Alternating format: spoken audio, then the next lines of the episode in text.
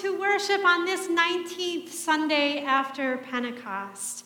However, you are joining us this morning, whether it's through our OSL podcast, our YouTube channel, or through our radio broadcast, we are glad that you have made your way here to our Savior's Lutheran Church. And we give thanks to the Spirit that continues to hold us and bind us and knit us together as a community of faith while we continue to worship virtually. I remind you that there is a bulletin available for this service. It's on our website, and you can download it or print it off if you would like to be able to follow along and have the words to the hymns and the texts. In preparation for worship, I invite you now to light a candle, and if you are able to gather some bread and some wine or juice that we will be using a little later in the service as we celebrate Holy Communion together.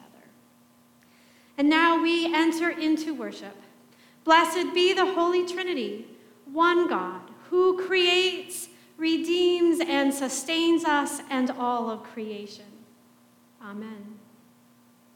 Let us confess our sin in the presence of God and of one another. Let us pray.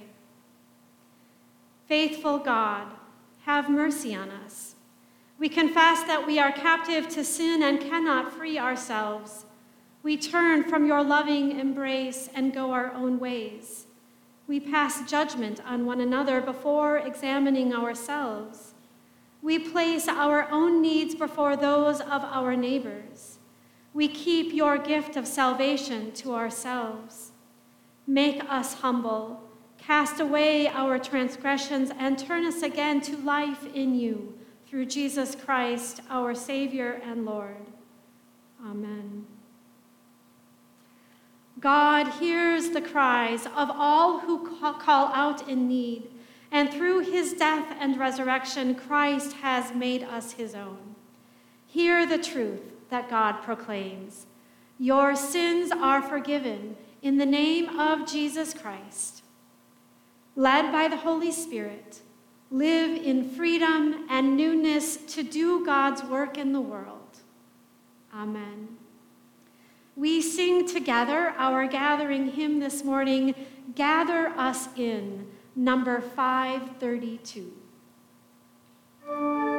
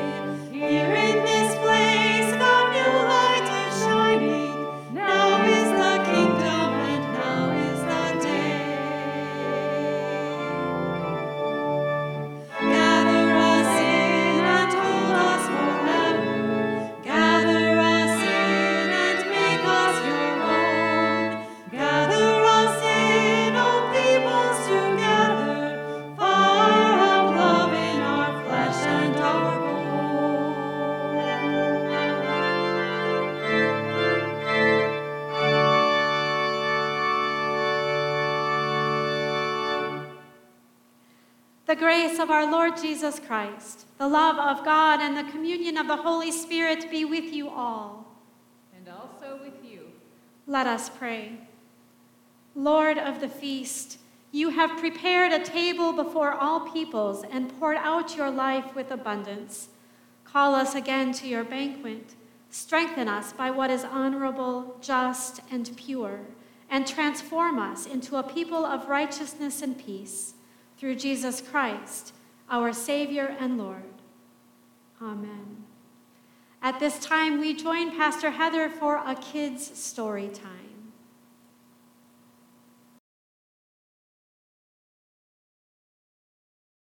Good morning, OSL kids and adults, and welcome to yet another, you guessed it, story time.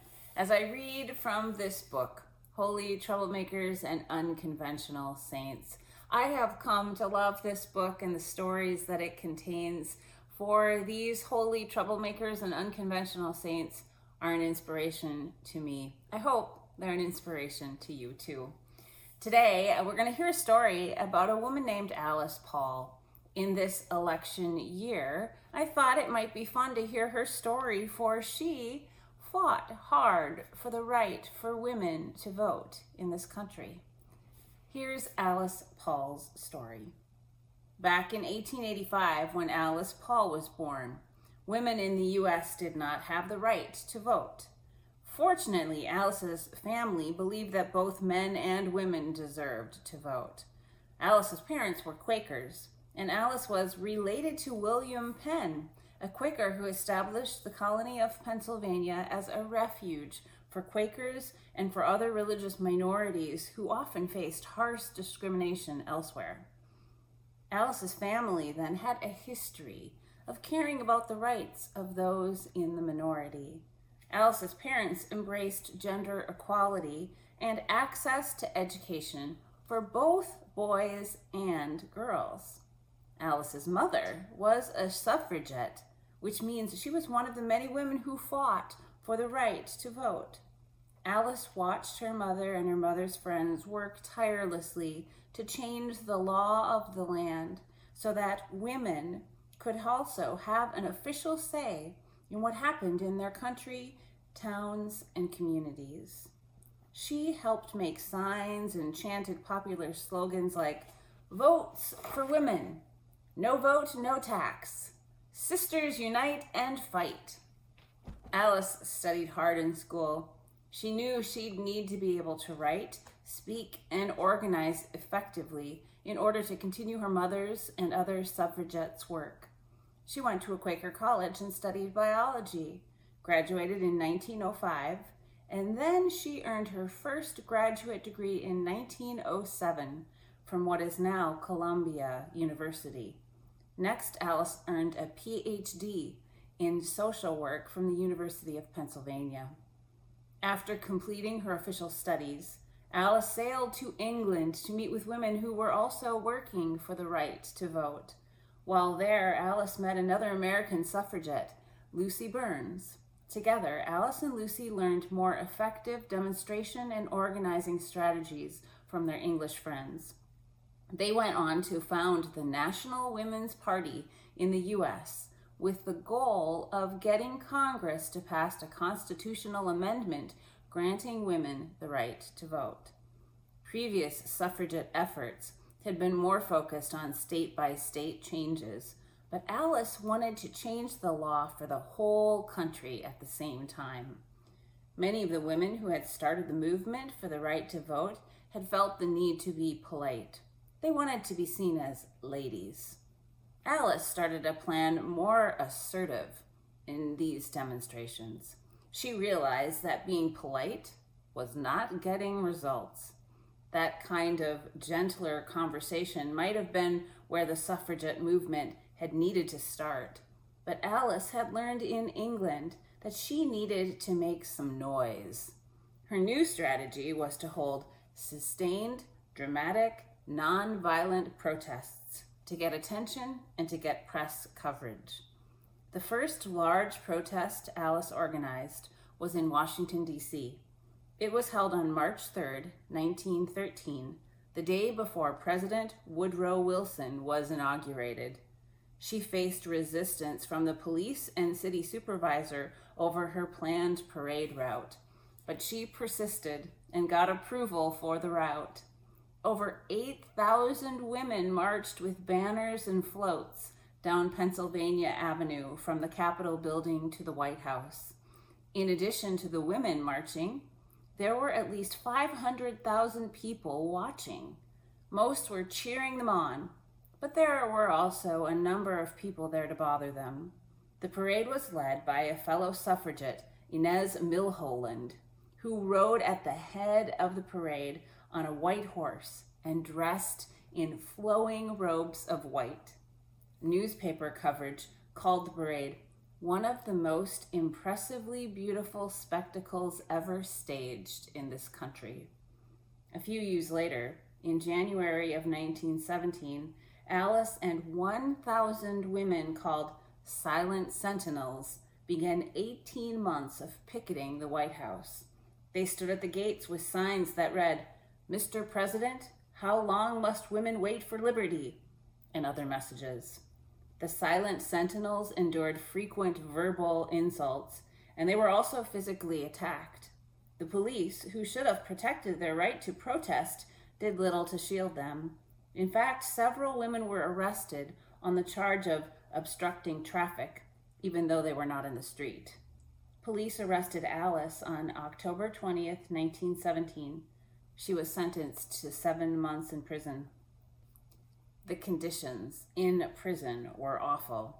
Rats ran everywhere, and the women had to work all day long. Guards beat them on the orders of the prison superintendent who wanted to break their wills. But Alice's spirit could not be broken. She saw an inscription that another woman had etched on a prison wall Resistance to tyranny is obedience to God. Alice drew strength from that reminder of her higher calling on this difficult path. In response to the brutal prison conditions, Alice organized a hunger protest. Alice's hunger strike went on for so long that prison officials were afraid she would die, and they didn't want that negative publicity. They eventually force fed Alice and threatened to send her to a hospital for people with severe mental illness. However, Alice and the other imprisoned suffragettes managed to get messages to journalists, and gradually their stories got published in newspapers. Public support for women's suffrage increased with the news coverage, just as Alice had known it would. Through all of this, the silent sentinels stood outside of the White House for 24 hours a day until the 19th Amendment, granting American women the right to vote, was finally passed by Congress on June 4th, 1919. It was ratified on August 18th, 1920. Finally, the generations of women who had worked for the right of women to vote achieved victory. An important note, however, is that this right originally applied mostly to white American women it would still take many more years before various laws would give Native American and Asian American women the right to vote. And it would take the civil rights movement to remove the many race related voting restrictions that had effectively kept most black Americans from voting. Alice later reflected When you put your hand to the plow, you can't put it down until you get to the end of the row. Alice had lived to see the end of the row she set her hand to. After this triumph, Alice devoted the rest of her life to the ongoing effort for women to have full equality, an effort still underway today by her successors in advocacy. What an inspiring story as she fought against injustice, as she strived for justice, true justice for all. What opportunities do you have that become responsibility for you to seek justice for all? if you are old enough to vote, be sure to exercise that right, that opportunity, and continue to seek justice in our world for all of God's people. Thanks for listening.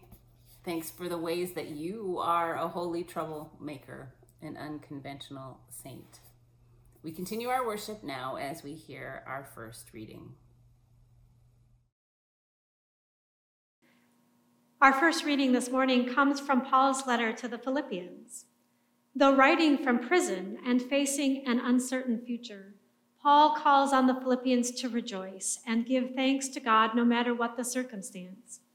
God's peace is with us and binds together our hearts and minds in Jesus Christ, especially when things around us do not seem peaceful.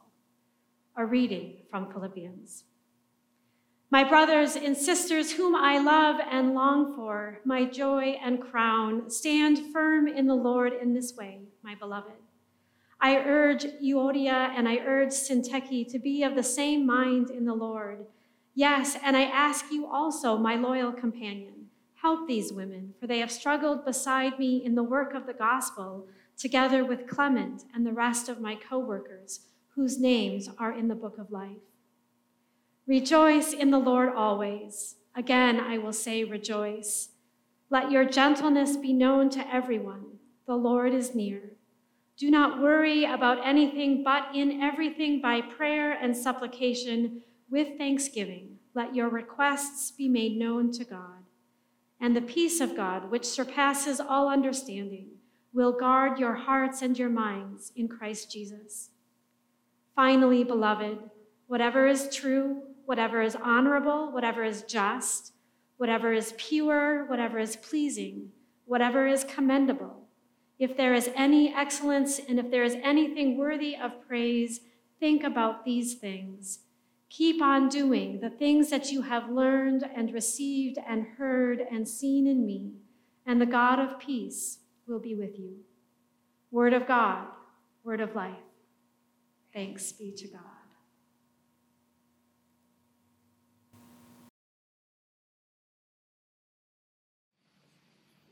The Holy Gospel according to Matthew.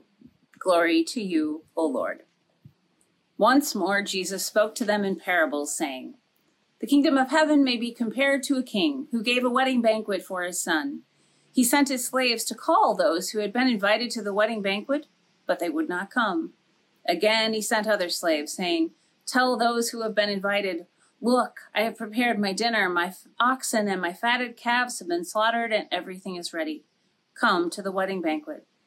But they made light of it and went away, one to his farm, another to his business, while the rest seized his slaves, mistreated them, and killed them. The king was enraged. He sent his troops, destroyed those murderers, and burned their city. Then he said to his slaves, The wedding is ready, but those invited were not worthy. Go therefore into the main streets and invite everyone you find to the wedding banquet. Those slaves went out into the streets and gathered all whom they found, both good and bad, so the wedding hall was filled with guests. But when the king came in to see the guests, he noticed a man there who was not wearing a wedding robe. And he said to him, Friend, how did you get in here without a wedding robe? And the man was speechless. Then the king said to the attendants, Bind him hand and foot, and throw him into the outer darkness where there will be weeping and gnashing of teeth. For many are called, but few are chosen. The Gospel of the Lord. Praise to you, O Christ. Have you ever noticed what a central role parties play in the Gospels? The Gospel of John practically begins with Jesus turning water into wine so a wedding party can continue. We have accounts of Jesus at parties at Matthew's house, Simon's house, Mary and Martha's house, Zacchaeus' house, just to name some of the most notable. Then there is the Last Supper, of course, the party we are called to reenact in our worship together. Jesus tells a lot of stories about parties too. The kingdom of God is like a banquet, a feast, a party, Jesus says. But the story we've just heard this morning, especially in its form, as told in the Gospel of Matthew, this party story is kind of awful. With Halloween just around the corner, it seems to me that this parable could easily be told as a ghost story around a campfire. It kind of reminds me of a storyline from the Game of Thrones. Hearing this story, at least this time around to me, sounds nothing remotely like the kingdom of heaven. Nothing in this story is like the kind of party Jesus would throw or invite us to, especially not how I'm hearing it this time around. But that's the wonderful thing about parables, these stories that Jesus tells. Depending on what's going on in our lives or in our world, we can hear them differently. We can look at them through different lenses and from different angles to learn something new. And often, the more we dig, the more we question and consider, the deeper we discover the well of meaning within. So, join me, if you will, as we review this parable through just a little bit of my own interpretive lens. Once upon a time, there was this king who threw a big wedding banquet, inviting all his rich, powerful friends. But the promise of a fancy party and being served hand and foot apparently doesn't impress his friends enough to show up. And even with a second, more tantalizing invitation, they turn away. And some even abuse and then kill the messengers, the king's slaves who were sent out with the royal invitations. Nice. So, in typical dictatorial fashion, the king kills those would be guests right back. Also, nice. But he doesn't stop there. He burns down the whole city. That'll show them. As the city smolders, however, the king realizes he still needs a crowd to admire him and his opulent party. So he sends out more of his slaves to gather some still living bodies to fill the seats. The king's rich and powerful friends are dead, of course, and a little crispy. So the guest list has become just a bunch of ordinary folks who I am sure are thrilled to be forced to attend a party of a king who has just burned their city. But turning him down has proven unwise. So, shaking with fear, they put on some fancy wedding robes so the king can keep up appearances with a party that looks to be the greatest. But the parable isn't over yet. For at the end of the story, the king notices the one guy at the banquet who isn't wearing the obligatory wedding robe. And when that innocent man has nothing to say for himself, the king has him tied up and thrown into the outer darkness. Many are called, but few are chosen. What a lovely story, right? Now, I have preached sermons on this parable that have allowed for this story to teach us something about saying yes to God's invitation to the party, to just showing up and being willing to learn and putting on the clothes of faith and discipleship, putting on the clothes of service and welcome. I've preached sermons about how prophets throughout time have been met with indifference and often violence. But as you can tell from my recap of this story, that's not what I'm feeling today. Today, all I can hear in this parable is a story about power misused, about the empire in deep and profound contrast to the kingdom of God, to the kingdom of heaven, as Matthew prefers to say. But regardless of whatever wisdom gleaned from this parable, never has this story suggested that God is anything like an angry, murderous, slave owning king. God is not, in other parables Jesus tells, like the rich man, the ruler, the slave owner, the tyrant either. God is not like even the best of our human rulers, and certainly not like the worst of them. Our King of Kings, Jesus, is nothing like the king in this parable. And even while Matthew, the gospel writer who shares his version of this parable today, even while Matthew tends to like a theme of judgment, Matthew is always contrasting the kingdom of empire with the kingdom of heaven. So then, if God is nothing like the king in our story, what if the real hero is the guy who won't wear the king's wedding robe? What if the kingdom of heaven is like someone who shows up and says no to empire, to power abused? What if the kingdom of heaven is like someone who stands speechless before his accusers? What if the kingdom of heaven is like someone who is arrested and tied up for not participating in a party where the powerful manipulate the weak? What if the kingdom of heaven is like someone who is thrown out by the king, the empire, into the outer darkness? And what if that outer darkness is a cross on a hill?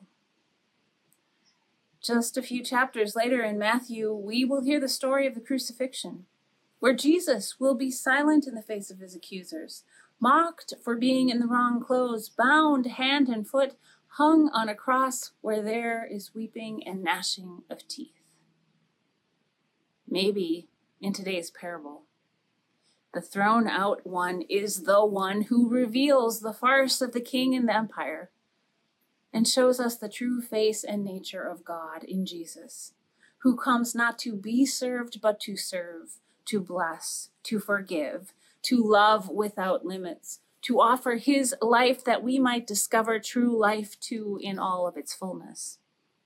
All while exposing the all too often empty promises of empire, strength, security, prosperity. These so often end up forsaking compassion, justice, mercy. And while we all participate in empire, God in Christ calls us not to be defined by those empty promises. Jesus, of course, chooses a way that looks like complete failure through the eyes of empire, but a way that leads to life, to peace, to purpose.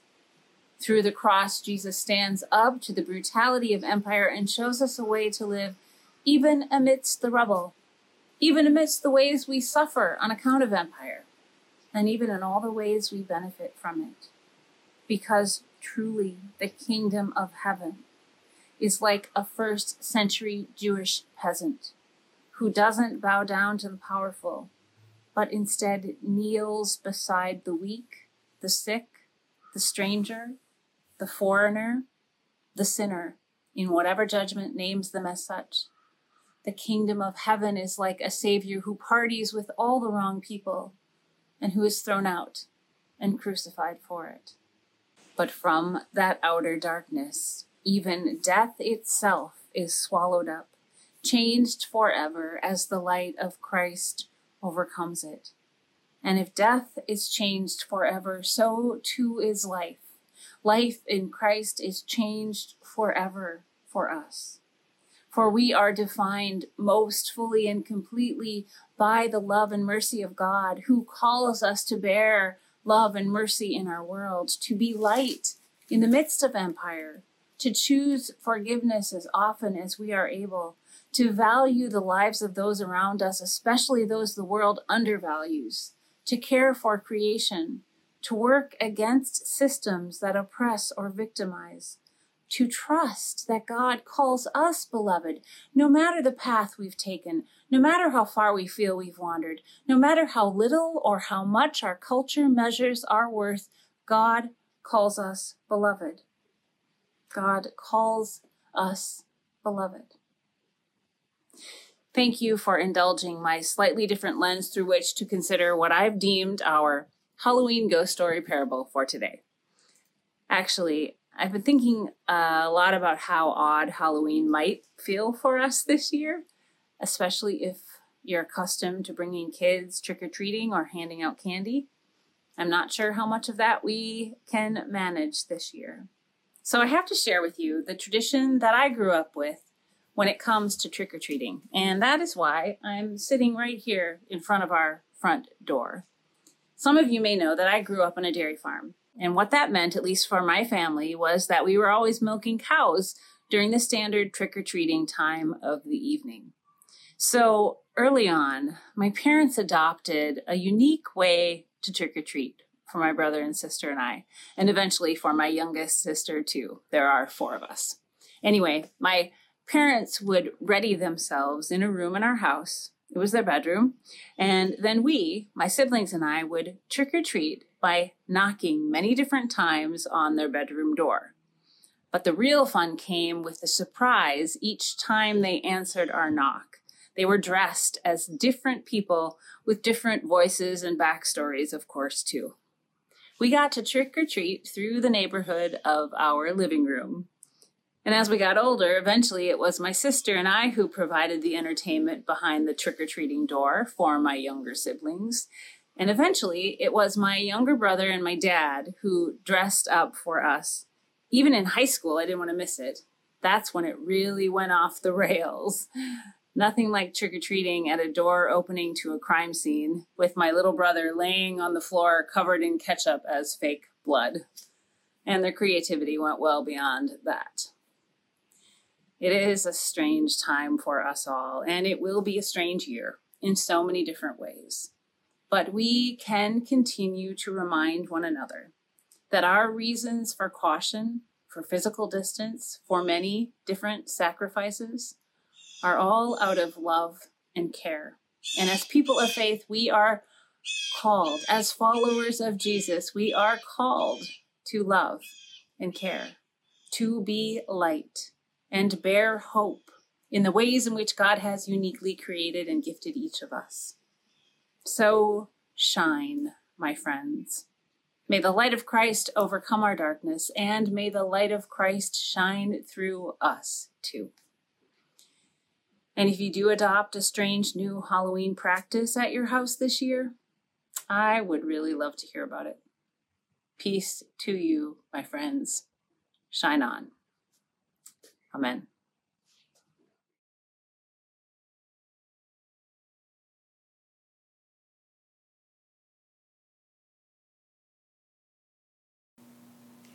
We sing now together our hymn of the day, I Come with Joy, number 482, and we'll sing verses 1, 3, and 5.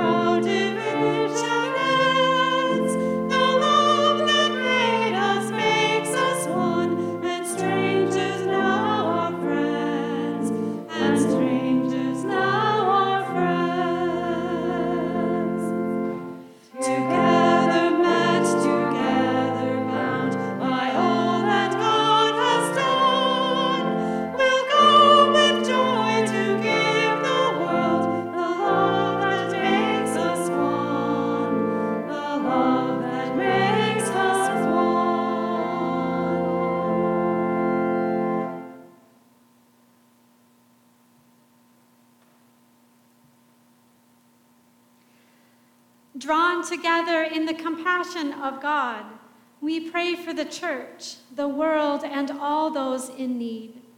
After each petition, we sing together, Lord, listen to your children praying.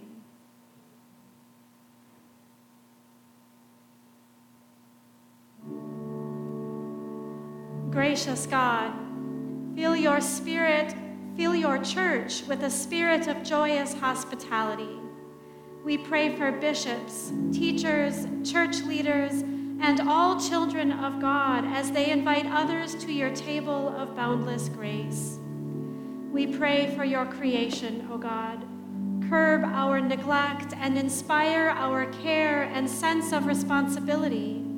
Help us to be better stewards of the wonders of your creation as we work to help restore valleys, mountains, pastures, and still and running waters. We pray to the Lord.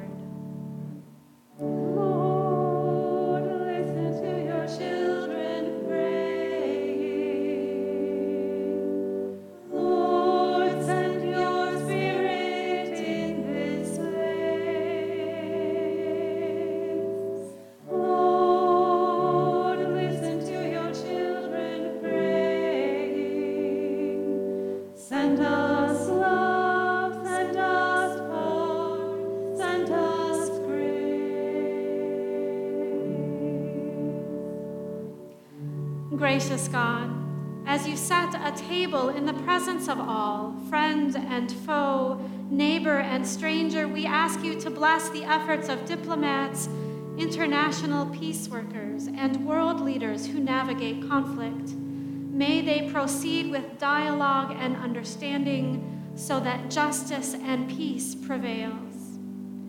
We give you thanks, O God, for the gifts of new life and new faith. We rejoice in the baptism of Laura Pearl Chambers, who was baptized yesterday. Surround her with your love and care and help her to grow in the ways of your truth and compassion. May your gentleness be known among those who are weary or ill as we pray especially for Roger Steinmeier, Rich Vernon, Ruth Gilbertson, Lolly Baldus, John Lenz, Janice Kronk, Jody Raisler, Tim Odness, Deb Johnson, Alice Kennedy, Carolyn Barnhart, and Marilyn Lee. Strengthen doctors, medical care workers, and caretakers who see to their needs. As we remember those who have died and are gathered at the heavenly banquet, comfort us with your presence. Assure us of your peace at all times. We pray to the Lord.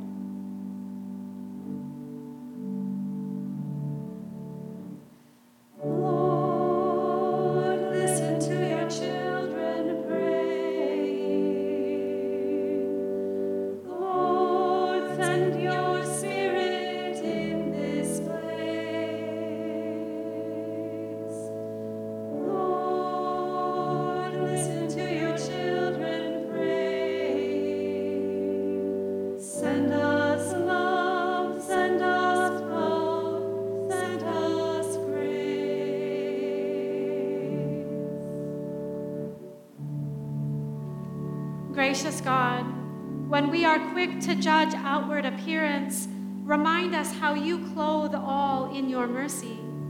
We pray for ministries that provide needed clothing and other personal care assistance in this community, especially Stepping Stones, Bridge to Hope, and Arbor Place. Listen as we call on you, O God, and enfold in your loving arms all whom we've named today whether aloud or in our hearts. We pray to the Lord.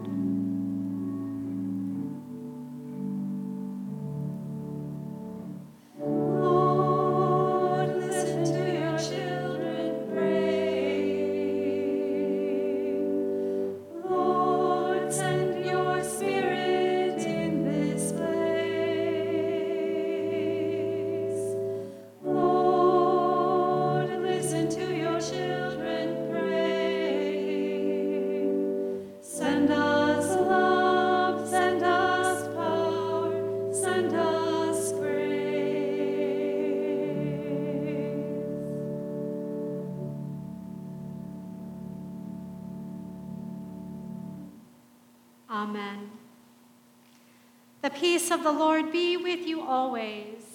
And also with you. We send our greetings to you, and we invite you to share a sign of peace with those you are gathered with.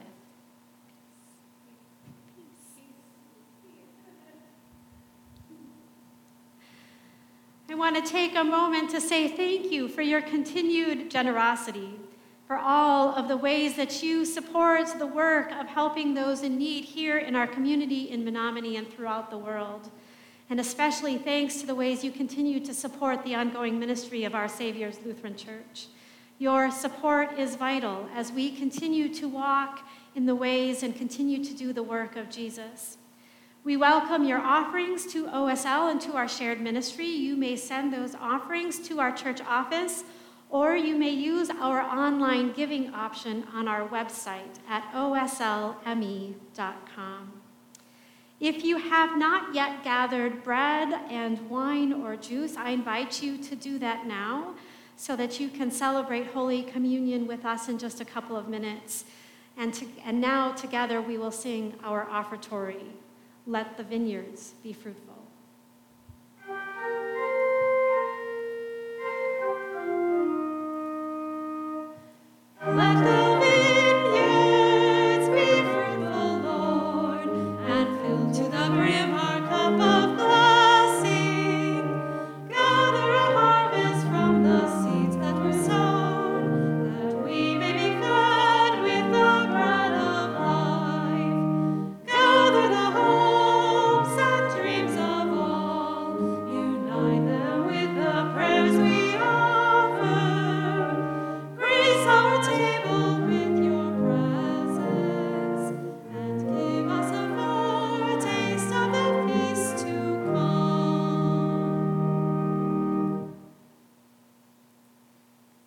Us pray.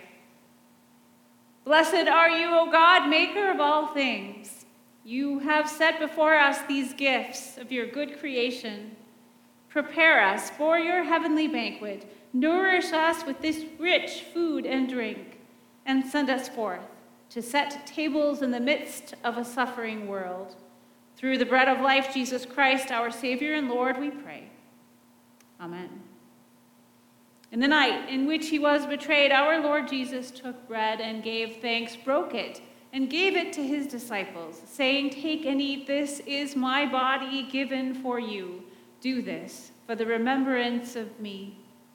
And again after supper, he took the cup, gave thanks, and gave it for all to drink, saying, This cup is the new covenant in my blood, shed for you and for all people for the forgiveness of sin.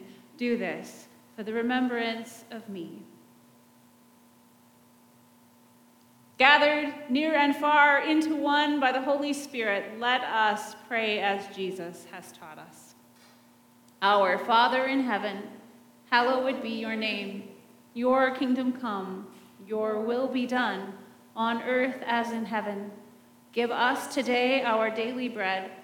Forgive us our sins, as we forgive those who sin against us Save us from the time of trial, and deliver us from evil. For the kingdom, the power, and the glory are yours, now and forever. Amen. I now invite you to share Holy Communion with those you may be gathered with or receive the sacrament yourself. This table, we are invited to, all are welcome. This is a party Jesus invites one and all to be connected together, to receive the fullness of God, to be reminded in this meal of God's promises and love for us, for all. This is the body of Christ given for you. This is the blood of Christ shed for you. We now welcome Michaela Gifford, who shares special music as you commune. She will be playing for us. They'll know we are Christians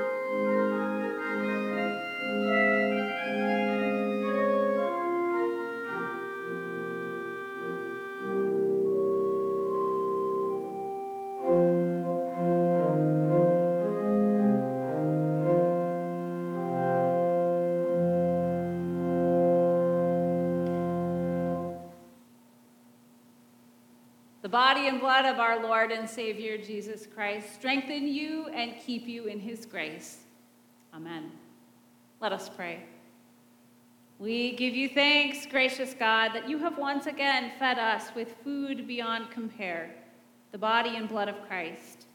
Lead us now, nourished and forgiven, into your beloved vineyard to wipe away the tears of all who hunger and thirst, guided by the example of the same Jesus Christ and led by the Holy Spirit, now and forever.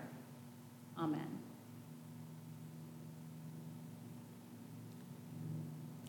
As you enter now into the rest of this Sabbath day, receive this benediction.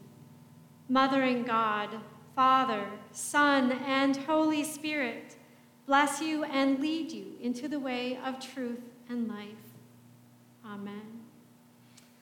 I take now just a moment to brief you, the ministers of OSL. I remind you that there is an opportunity, a midweek opportunity for you to join us in prayer on Wednesday mornings and Wednesday evenings. Wednesday mornings, Matins meets by Zoom at 8:45. If you're interested, send me an email and I'll help you get connected. Compline meets at 5:30 p.m. in the parking lot. Please bring a chair and a mask and join us for that prayer service. Sunday school is underway. You can find all of our pre-recorded Sunday school videos on our website on the Sunday school portal. If you have any questions, please contact Denise Vick, our Director of Children and Family Ministry. Confirmation 2 has begun. We met in small group with our seventh graders this past week, and eighth graders, we are so excited to see you again this coming Wednesday. We'll see you right here in the sanctuary for our mental health forum. I also want to let you know that happening today in our parking lot from 12:30 to 2:30, we are hosting a pumpkin carving event. Bring your own pumpkin to the parking lot. We'll supply the carving tools and painting supplies, um, and we'll have a good time engaging in that activity and making some fun pumpkins. I want to extend an inv- invitation to those of you that have le- recently lost loved ones. If you would like to request a favorite hymn in memory or in honor of a loved one, please contact the church office, and as we are able, we will work those special hymn requests into our um, worship services as our sending hymn. Finally, I remind you that if, there, if you have a prayer concern or if you wish to visit with one of our parish uh, nurses or if you wish to visit with one of the pastors, please contact us. We are here for you during this time. You can find all of our contact information on our website at oslme.com. We sing now together our sending hymn, Lift High the Cross, number 660, and we're going to sing verses 2 through 4. We sing this hymn today in honor and in loving memory of Linda Mercer, Jane Barr's sister.